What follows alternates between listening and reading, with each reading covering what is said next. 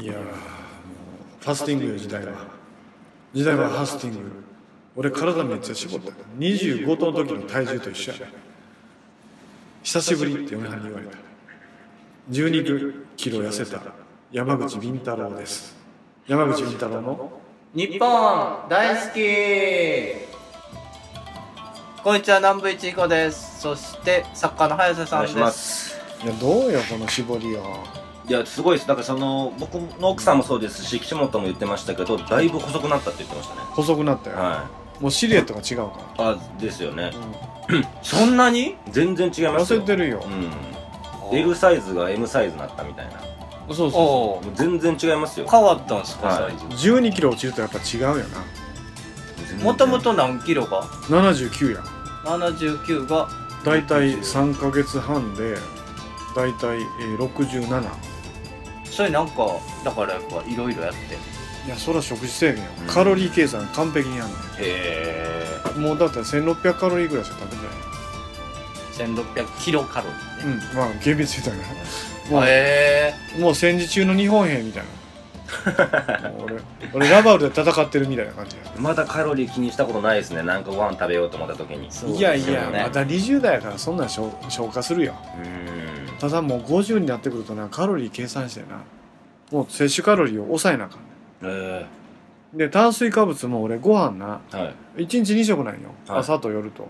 でご飯はもう 100g しか食べんでそれすごいですよね。お茶碗一杯分ぐらい一杯もないもよっと半少ない分です。マジですかはお茶半分でそその普通のご飯ちゃうで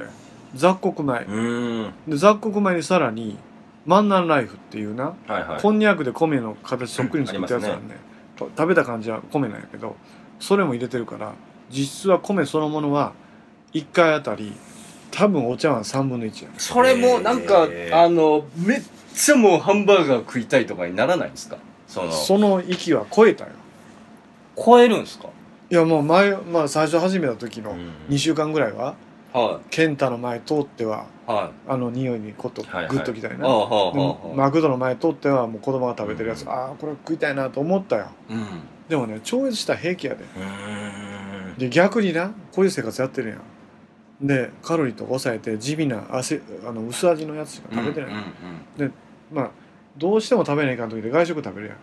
もう辛くて食べるへえ。やんもうああ食うもうしゃあないなこれ立ち食いそば食べようと思って食べたらもう汁なんか飲めんようん。うわ何この味と思ってで今までねあのクリームシチューとか好きだったんやけど、はい。あのねあのルーを溶かすやつな、 あれ作って嫁なんか作ってくれて食べたらもう舌がしびれるもへえ、それはすごいですね。んだからね粗食粗食にしてねカロリー数を抑えたり消化生活してるとなんかね俺の中で変わってくるようん。何かがでもファスティングもやるから でさっきからその気になってファスティングってなんですか一日一日断断食あ断食ってことですかうんまああの断食って言うとく苦しい修行をイメージするやんはあお坊さんがは山で修行してるあはそんなんじゃないねんただ単にご飯抜くねんい24時間ってことですね24時間まあ俺は一日断食プチ断食ってやってるよねプチファスティングってやつやじゃあそのデトックス的になんかなるまあそらあの水とまあ水とお茶ぐらいのもんやなほんでまあ朝ご飯食べるやんほんで普通に事務所来て仕事やってい家か歩いて帰ってほんで何も食べんもう大河ドラマ見て例えば日曜日だったら朝ご飯食べて昼間普通におって、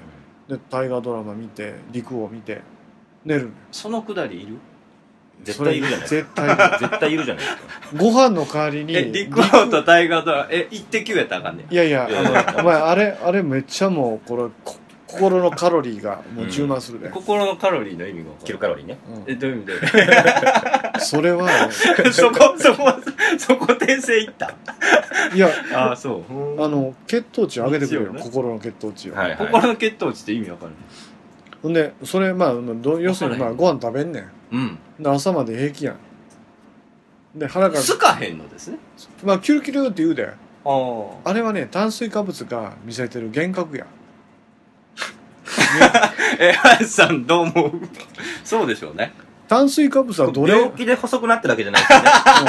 すよね。うん自ら痩せてるからそうです よね。よかっ久た。々え、にでも、げっそりしてん、してるんすかはあ。げっそりしてないやろいや、だいぶ細くなってますよ。前の写真、数か数ヶ月前の写真と比べると。そら今あポそう今ポテッとした服着てるけど洗剤でよく使われるやつよりかは、細なってんのかだないぶ細くなってる。顔は細くなってるよね、はい。全然違いますよ。い、やそ写真でれ見てびっくりしましたもん。あ、そうですか。はだってあの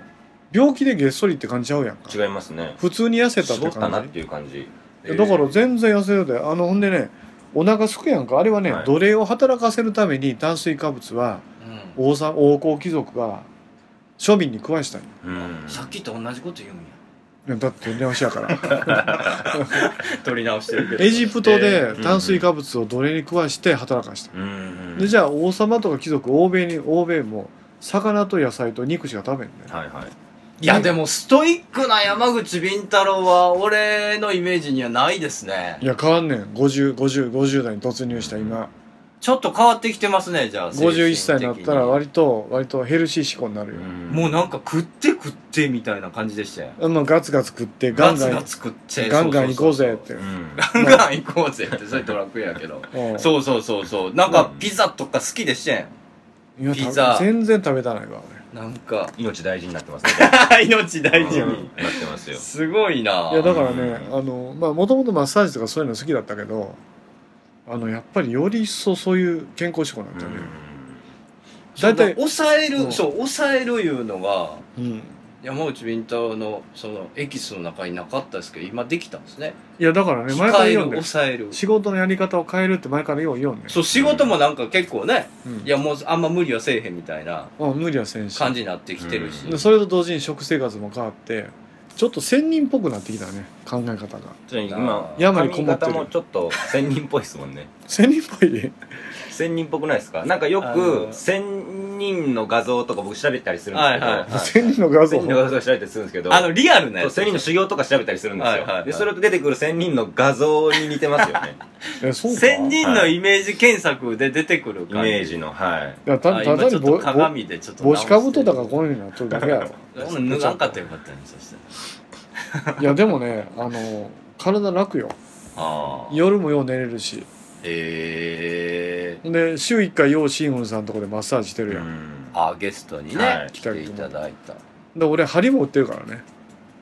そうそうだからその健康になるためのなんかプラスのことは前からやってはったけど、うんその今までやってたその欲を抑えるみたいなそんな煩悩を俺は捨てたんよ、おおもう君らもう100やつの煩悩にまみれとるかもしれんー、けどまあね確かにだんだんそれを捨て捨てて修行僧のようになって、うんストイックになるんだようんいやうん珍しい、うんいやもう針はむちゃくちゃいいって言いますよね針いいよねスポーツ選手みんな針打ってますもんああそううんあれやっぱりあの免疫力高まるしね、うん自分自身があのかなり神経伝達も良くなるしすごい、やっぱりやった方 がいい運動機能がアップするねうん、いやだからもう2 5 6の時の体重よすごいですよもう67 67で大学生の時の体重だったら今度58ぐらいやけどだいたい俺の身長だと166.7だから計算するとだいたい6 2キロぐらいがいいベスト体重だからもうベスト体重にほぼ近くなるあと5キロどうよこの健康いなやすごいですよね、いやなんかうんうん、体力ももうねあのひ久しぶりに打ち合わせとかで会うとみんなびっくりするもんねいやでしょうね、えどうしたんだダイエットしたんだういやもうこれはぜひもう早瀬にもおすすめするよいや林さんだって一番この中で最年少でまだまん、いだや僕でもすごい不健康ですよ不健康なあかんよ風邪気味やしな僕何もしないですもんしょっちゅう風邪ひいてるやん風邪ひいてますもう3ヶ月に一遍ぐらいですねあでもね年取ってくるとは風邪ひかんようになるよなんでかっていういと、は風邪のウイルスの種類をほとんど網羅してるから、いはい若い頃はよく風邪ひくらしいね、うん俺もしょっちゅうい年に4回ぐらいひきよったよそれはなくなってきたよえーでももうもう風邪ひきすぎてるんでもう強制の道を歩もうかなと思ってますよね風共邪に生ときようと思ってます風邪とだからそうですそうですだからもう普通に薬飲んで出ていけっていうんじゃなくて共に生きようっていう仲良くしていこうっていうのに書いてますけどねそれは免疫力アップでええんじゃんそれそうですねそれいいですけど、はい君の周りの人たちはそう思ってない可能性が高いからだでも病院行けとか言いますよねよく薬飲めとか感染病やからね全く何もしてないんでまあ病院行った方がいいかもしれないですね、えーまあまあね、まあそれも一つのあれですからうんね、はいはいあのお医者さんは風邪薬飲まないなんて言いますから、うんああよくいね、ま すね自分の免疫を高めて治す、うんえーで何もうノアさんは死んだの死んでないがなえええ原因ピンピンしてるわまだおらへんけど死んでる時の失礼の仕 方死んでる人の死んでないよ勘弁してくれよ死んでる逆にね死んでる時に言うやつ帰ってくる よ忙しいねなんなのお忙しいのそうねです忙しい今回も休みね忙しいんですはいはいかしこまりまうんしそうだた、よはいえじえゃあそんな感じやねこれもうね、いつ放送になってるかわからないんですけども、だいぶ前の話ですけど、あのー僕と、えー、トシボーイズさんとはい僕と、えー森田真也、4人ゴールデン街劇場で、ああ2017年に行った、うんもうこれ今、何年かもわからないですからね、はい言っときますけど、まあね対面取ってますからねそうですね、んわらかいお今回の幻の2に、つああのはい来てくださったからから、ちょっとメールね、あえいただいてるんで、軽くね、台風の中のやつかあそうですそうですああそうですよう来てくれたな台風と選挙やった日ですね。ああそうですねえーえー日本大好きの皆さんこんにちは、えー、タヤポンと申します、えー開催されました12月10月22日に開催されました「わらかい黄金街の幻ボリューム2に参加させていただきました、おうえー東京への出張とイベントの開催日がちょうど重なっていたためようやくイベントに参加してみたいという願いが叶いましたおうえーイベントは非常に楽しかったですまた機会があれば参加したいです、えー参加して気になったことがあるのですが、なんすかねえー南部さん、指先どうしたのですか、 えー緊張のあまり指を噛み砕いてしまったのですか小生は絆創膏をつけている人がいると何をしていて怪我をしたのか気になってしまいます。そのため芸をされている時もずっと目で追いかけてしまいました。教えていただけますと幸いですと。えー余談ですが世の中には様々な体験をされた方たちがおられるのですね本編だけでなくイベントが始まる前休憩時間も非常に楽しませていただきましたビンタロウ主催のイベントだともっとすごい人たちが、えー集っているのでしょうかまた機会があればぜひ参加したいと思いますということでいただいておるうんですありがたいねお客さんやありがたいですあの俺多分絆創膏をつけてたんでしょうね、はいはいえ覚えてないの爪そう覚えてないです覚えてないですなんでこれあのもう印刷の俺機ず械かなっと指なくなったよ印刷の機械 それオンエアで誰も喋って ないまさかのエピソードやからそんな そのエピソード持ってきても神経振動うんで おさかんは関係ない からどうしたんですかでいや手荒れなんですよずっとなんでですかそれあのアトピー性皮膚炎に子供の時かかってましてへあそうでそのなんか気合い入れる気合い入れて治さないと治らないんですよ、手荒れってへー僕のやつってねへーそのステロイドとか塗っーて、うんあそれもめんどくさいんで掘ってたらうんたまに治ってたりするんでうんそれこそそういうもんなん薬とかに頼らずに、掘ってても、いけるときはい人け間るの免疫が強い時は行くんやただ、あまりにもね、ひどいときとかは、なんか、あの、荒れちゃってひび割れとか、ああひび割れあーザクいくんで、うんああそれを隠すために絆創膏をしてたんですけども、うん逆効果ですよね、ねここれれが。気になっちゃったってことですよね絆創膏が気になった。いうん絆創膏フェチなんかなや、まあ、ありますよね、気になる、気気になるところそうそうあるそようなそう。ありますありますあの社長のテレビに出てる時のボタンダウンのボタンが全ま部たいい外よれてる同じこと言うたからお俺お俺もそういう病気なんですよあのあそう衣装の細かいとこがすげえ気になるんですよ、俺気になるのはうん、あのねあの人の靴下の跡がついた足首のあたりああわかりますわかりますはめっちゃついてるやん、いはいはいはいどんだけ強いゴムで締めたんわかりまやすあの網目のとこでしょ、うんパッと見せた時の、うん、結構深かったりするのよそのあがあそこで止めてたんやって思いますよ、触りたいですよねね ちょっとさあ触れりたいですね触ってこの段々をあ触りそたういそうそう触りたいですねだんだんだんだんはいわかりますすっごあいれわはかり気になるな、ますはいそうそうそんなもんですからそうやな、ごめんなさいということでねえ軽くお便り紹介なるほどしていただきますまたわらかいの方もねはいお願いしまはいおす願いしますまたやるの2018年もまたまはたい予定でまはたやるあります、はいありますできればはいはいあ れちょっと価格上げてもええんちゃう入場料えどですかもうちょっといけると思うよ先いや、それは、それは僕、ノータッチですから。お前が言い出したんやん僕らもノータッチあ、お俺は安く設定して、うんうんはっては言いましたけいど、はい今いくらでしたっけ1500円ですか1800円1500、1800ぐあらい。 15001800ぐらいでしょ。 500もうちょい上げ500円ぐらい上げたって2000円うん、いや、そう、わかんないですけど、あんまり、そうなんやなかなーって思いますけどね。いや、まあまあ、最終的には、そら、経営陣がやってくれたら、うんじゃあちょっと後で考えよう、ええ思いますけども。あのイベントはおもろいなさあ、はいということで、えーこの番組は21世紀のカルチャーや民族学をオカルティックに解釈していく傍らタートルカンパニー所属の面々が自由気ままにトークするラジオ番組ですなおこの番組はラジオサンキュー FM ビザン FM ワッチ他 YouTube、iTunes ストアなどで放送しています過去の放送もそちらでご視聴いただけますお便りアドレスは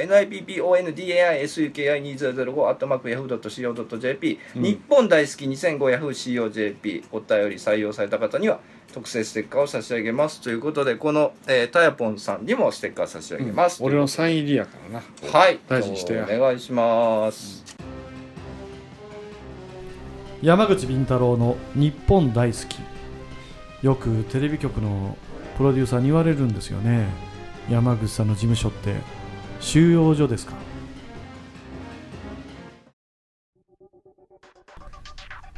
皆さんこんにちは山口敏太郎です弊社が運営するオカルトニュースアトラス世界の UFO ユーマー心霊事件都市伝説陰謀ありとあらゆるとんでも情報不思議情報を網羅しております毎日10件以上のニュースが更新されていますぜひともこのニュースサイトアトラスを検索し毎日読んでください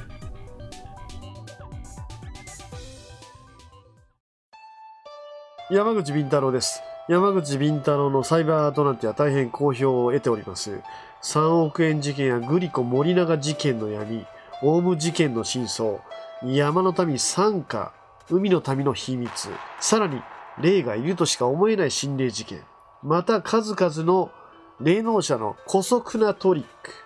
日本政府がひた隠しに隠す UFO 事件の真相、陰謀、暴略、事件、UFO、軍事、都市伝説、心霊、呪い、ユーマ、宇宙人、すべての謎を網羅する山口敏太郎のメルマガ、サイバーアトランティアをぜひお読みください。毎週火曜深夜発売です。メールマガジンフーミー、メールマガジンフーミーで山口敏太郎のサイバーアトランティアを検索してください。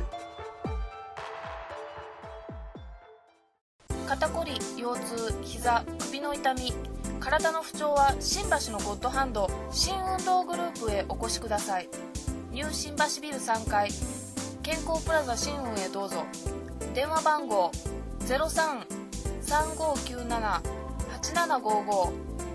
営業時間は10時30分から23時まで新リンパマッサージがおすすめです阿波遍路そば美山徳島の観光名所阿波踊り会館の5階で営業中本格的なお蕎麦を味わえるほか蕎麦打ち体験手打ち学校美山も大好評蕎麦を打ちながら友達と知り合える蕎麦コンも毎月開催中電話番号は070-5683-6052阿波遍路そば美山に来てくださいね作家でオカルト研究家の山口敏太郎ですみんな徳島に来たら遍路そばを買うてな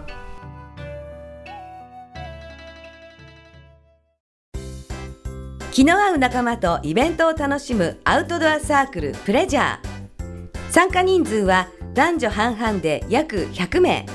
バーベキュードライブダーツテニスライブ気の合う飲み会まで楽しいイベントがいろいろ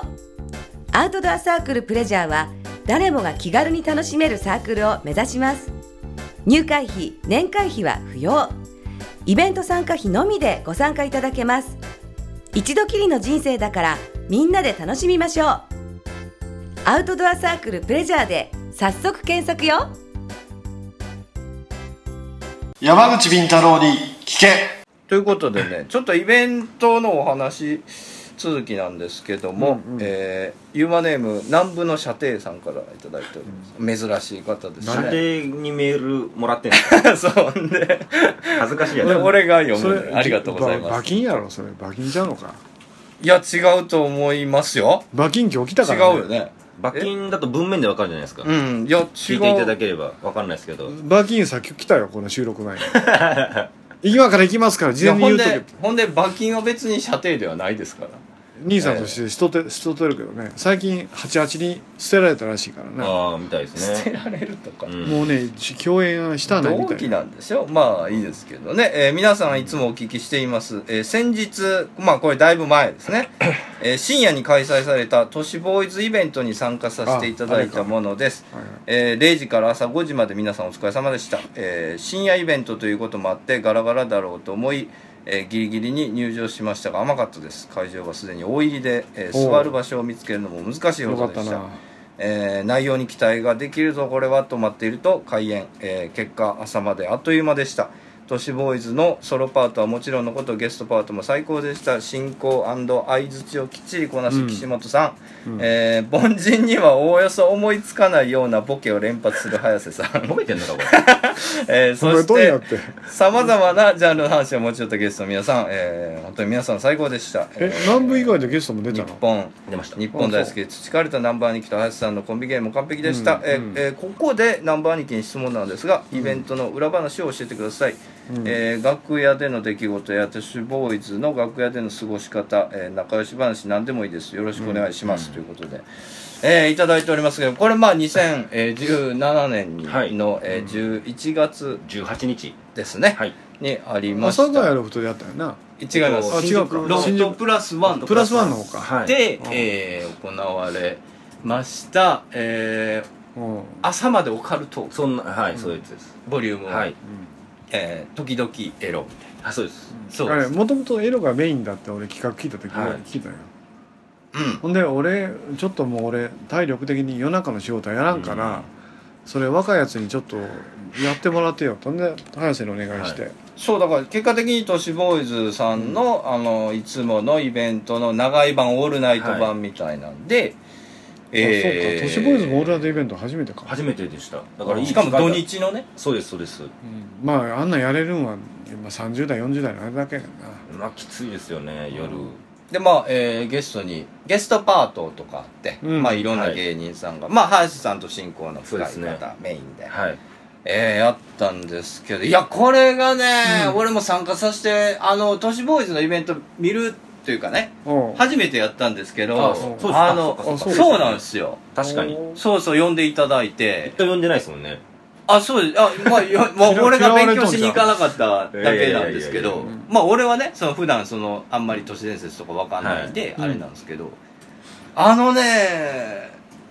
オカルトイベントの結構未来が見えるようないいイベントああでしたよ。どんな客ぎ層ゅうはぎゅうですよ、お客さん。女の子2、30代の若者ばっかりですよ、ほとんど。ああもう今の今の時代の子や女なの人でも3割ぐらいおったよね。もっとおったでかな女の人聞くと7割とかあ、女そ性う。も7割ああそうなの、はいっあ、そうや、そうや。そんなおったはいですねかもかも、そうかも。やっぱり都市ボーイズのファン女の子多いないやそうなのよいやいやすごいっすよほんまいやだから俺のファンっていうとやっぱり40代女子30代女子になるやんで都市でボ何ーイズ女子い女っ子ぱないいんるかおらへんよいっぱいおるがなお前知らんのやろ大なん でな阪んで嘘つくんですうん嘘ちゃうやろ早瀬言ういたれややむちゃくちゃいますよほんと若い人もマジで全然いますよ男子ばっかりじゃないのいや一回見に行ってください若い人普通にいますから 何に見に行ったらいいいやなんかイベントとかあ男塾とかですか男塾とはかい、山口男塾にじゃあいや女の人いっぱいいるいや女の人いっぱいいるよいます男塾って言うけどいやあのまあまあでもねあれだってすごいえうんだって100何人は入ったでしいょ、入りましたいやー女の子を集めるんやねいやほんであのオカルトも好きな人もおるしうん都市ボーイズそのものが好きな感じがあるんですよやっぱいやだからね都市ボーイズで初めてその都市伝説聞いたって子が増えてきてそるうと思そううそだうそうかそらうそれは俺がどうあがいても集められる子ではないかあらりがたいですだからもうそれはね個人に来てるうん早瀬さん岸本さん自身の魅力についてるファンが多いそういうことやなだからねねあのやっぱりオカルトの未来うん正直言ってね俺なんだろうなむかつ最近までね30代のやつらにオカルトなんか任せられるかと思ってたわけよいやだからちょっと違うそうそうだから結局都市ボーイズにも任せられるしまあ俺がはっきり言うと中澤武史都市ボーイズそれとまあ相上ぐらいはいけるんちゃうかなとオカルトではねありがたいですであと他の事務所で言うたらまあ吉田裕樹とかはい田中俊之はまあものになるだろうすごいですよでねあと鷲見隅あーさん鷲見さんとかなの編集長のはいこの辺りの30代も使えるわだからねようやく30代が球が揃ってきたかなというまあそのすごかったです30代はやっぱりなんかねようやく味が出てきたんかな、うんだから俺もねあのようやく後を任せられるような時代になってきたなと思ってね、まあだからもう2人が出てきた段階で、うんうん割ともうキャー的な感じでそのそんおな感客じさんが割とハートマークになってるようにお俺を目が見受けられましたよ目が目がハートになるんかそれは楽屋でモニター見ててうんただですようんただそのなんつうんですかねあの岸本さんまあ卒学ここに住んですけどはいはいこれメールにもちょっとありますけどあうんの早瀬さんがうん早瀬さんがその面白いのはなんつうんですかねピッチングマシーンで例えばバッティングセンターで例えるとうんピッチングマシーンからピッて球がうんね、出るじゃないですか、はいはいそれカッキーン打つんですよ、うんええとこ打つんですようんでまあ次のボールとかもカッキーン打つんですけど、うんたまにピッチングマシンがこうピッチングを用意してる間にブンブン素振りしだすことがあるんですよ、どういうことやそれはあれで お客さんがその隙間で、その唐突凡人にはおおよそ思いつかないようなボケっていうのがそれなんですうんけど、うんああガンガン振るんですようんそこでなんかわざわざあれは何どういうあれなのえどういうことすでっすかごい引いてる時あるやん、受けてんのにああはいはいはいはい受けてる間間で、はこっちり素振りする時ありますよ僕その思いついたことをその場で言っちゃうんで、で岸本さんもたまにそれ掘ってる時あるじゃん、はそれがすごいのよこんだけそのファンに囲まれてるのにいやだからねせ挑むっていうか成功俺はね都市ボーイズの成功っていうのはお笑いのノウハウをもう完全にコンビ芸のノウハウをオカルトに入れたっていうのは成功やと思うねバラエティの作り方をオカルト番組の作り方に俺が移植した最初だとしたらい、まあそうですねコンビ芸のトークをいやオカルトに入れたのは都市ボーイイズうんのそのやり取りがうん、いいみいやだから早瀬田がやっぱホリプロの養成所で勉強してきたことが、はいオカルトの表現の仕方として定着してる、でほんでそのイベントあとそのゲストさんうんがね面白い方ばっかりで、はいばっかりあいやのでも特ねに柴田君が褒めとったよあなんすのかビー太郎さんとこの都市ボーイズとか中澤武史とかちゃんと若手が育ってるって言ってある、ねーありがたいいやでそうっすよあの自分は後輩をなかなか育てられないっていうふうにあー嘆いててうんはいでまた都市ボーイズと中澤武史とか相上とかちゃんと若手が育ってきてるのは素晴らしいと言ってたねえそうホリプロコムさんからもねー、あー出て誰が来たもらいましたき狐えっと狐の大津狐の大津さん大と津いう君こかと唇ケチャップの誠一郎君っていうあうん稲峰さん稲峰さん、はぐらいですかねホリプロコムからは狐君はなかなか面白いねい本当にな面白いんですよ狐くんっていうかまあ大津さん大津君はいあい面つ白いはですよあと、えー、コンボイコンボイのおばつさあーんコンボイコンボイおばたえっ、とあたもつくんさんああそうですね吉本興業のははい玉津君といえうコンボでイコンボボイってどこどこの事務所は今フリーになりましたああのフリーコなんムでいすたんですけどうんずっとちょっとついていけなくなっちゃってあ会社のやり方にちょっとあはいやめちゃって今フリーでやっています森田くんの元相方さんと組んでいらっしゃるからへえあそういうことか、はいちょこっとダンディ秀丸さんっていうねうんめちゃくちゃ面白い人がいるんですよ、あの、あの、じゃあ、むにむにむに。そうそうそうそう何喋ってるかわかんなめいちゃくちゃ面も白うい絶対俺はあいつは、あの、演技で喋ってるっていやいやいやいや違います違い疑まっすてたやつ数や。からあの人ですああいう感めじちキゃャラ、くちゃ面白いっすキャラを演じとるわけちゃうんや。ちゃうんですすごい大ネタでねほんでよねね聞いた人だけ、へーはいあの行った人だけ分かると思いますけど、えげつないやつびでっくりねしますねえげつない話をして、はい都市伝説をねいや、だからしてもね、らもってう芸人が飽和状態やから、えーそういう方向に行く若手がどんどん増えそうなですね増えたらなう。んいやみんなさんねその都市伝説を持ち寄って、はいでそこはそこで受けて受けてまた都市ボーイズがその受け手としてうんいじってあげたり、はああ、あいろいろあるんでそういう芸人をピックアップして、俺が、あその辺の、怪談イベントやるから。いおーぜひぜひぜひぜひ若手芸人ばっかりの怪談イベントがあったな方んかがいいいとろ思う。んなとこに出演したいんですけど、うやん。っぱり事務所とかがダメって言ったりだとかうん。山口先生ひ一人返すだけで多分全然楽になると思うんで俺、それ俺、こそホリ俺プロコムと、かだと山口敏太郎プロデュースだったらいけるか全然いけると思いますよホリプロコムなんで仲ホいいリんでプロはは友好関係、はいあんでまあ別に全然鍋プロも吉本も揉めてないしね、はあのまあ比較的友好的に使う、はい付き合いよからないけるだみんろなう、仲いいのでぜひぜひそうですうん、ようわからんやつのイベントだったら出出れ出たらああそかれんはって出られないです長党と人間のイベントだっチたェッらクええとが入るんでマネージャーの、なるはいそれで会談やったらオカルト界が盛り上がってくるんじゃん盛り上がってくると思います都市伝説やりましょうこれを会談やりましょうとか、いやほんでだからイベントが終わってもね物販のコーナーがあ ってねお客さんがその帰らないんですよ都市ボーイズ2人がうんああ T シャツを前にね机出してうんやってるんですけどもうみんなその何ていうんですかほんまアイドルのうんあの行列みたいな花子さんのライブそう待ってんすよみんなうちの花子のライブやな入り口付近その帰らずに待って行列であってでそねおの話がしたいでしょ、写真とか撮ったり、うんそうそうそうすごいそれがすごいそのファンうんファンファンミーティングみたいなのも兼ねて、物販時間結構ありましたもんねそうっすね30分ぐらい撮っていやあれが楽しみな人も来てるって絶対ファンはみたいですねでも僕あんまりであのファンサービいやスそ悪いれからはそじゃあそれはだからこの間よく言うじゃないですか岸本さんに女の人が ああつはいはいいはいてはい僕にはなんかつかないんですよって言う苦けど手なんですいやよいそれいやはそハルさんが苦手なのもあるし、それはわかあるの本番中あんだけ怖い素振り見せられたら そらそそんなぐらいじゃないかとちょっと怖い人やこの人、うんいや怖くないんですけどそうか普な通に喋っててもいやでも俺あ速さの気持ちわかるでのハルさんの気持ちわかるやっぱりそのいやそんなんであのファンと交流するの嫌やって俺もずっと思ってたからうんね、あのライブも前嫌で嫌でしゃがなかったから、はいはい仕方なしにやり始めたんやからな嬉しいんですけど苦手なんですよねうまく喋れないんで女性とか来ちゃうと緊張しちゃうんですよねいちいち女性多いしねはい、ねだからあんまり緊張してるとこ見られたくないっていうのもあってあしどろのもどろになっちゃうんで僕女の子の行列を都市ボーイズの前で並んでんの見てて、はい小畑さんが寂しそうにしてたよああしてましたね頑張らなきゃなって言ってましたよ小畑あさまんあそういう気持ちさせられたらありがたいいやいやまあまあでもそれよかったなと思いはますね若手同士のうんつばぜり合いでね,、そうですねそうそうそうもう俺もやったろうと思う思わなあかん、何年かかるかなここまで来 たら小畑さん割と上から見せやな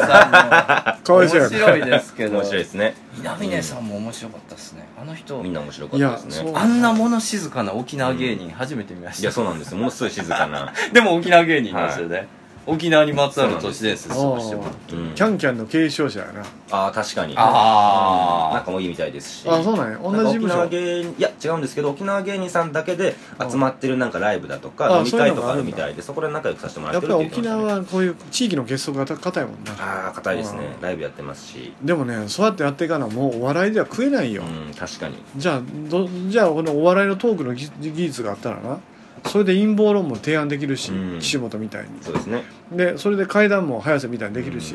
うん、いろんな可能性を探っていったらいいやそうですねだから『アメトーク』のテーマ別のやつあるやん、はい仮面ライダー芸人あありとまか、すねプロレス芸人とかああいうのをライブでやっていったんやんうんそう今吉本しかやってないですからねそういうのあテテーマごとのライ吉ブ本はすっごいやってますねああトークライブやる小屋があるので他はあんまりないんで自前の声がないとあかんないそうですね渡辺とかも最近やり始めましたけどまあうちもゴールデンガ劇場安く使えるからそうなですねそれはどんどんやっていかな、は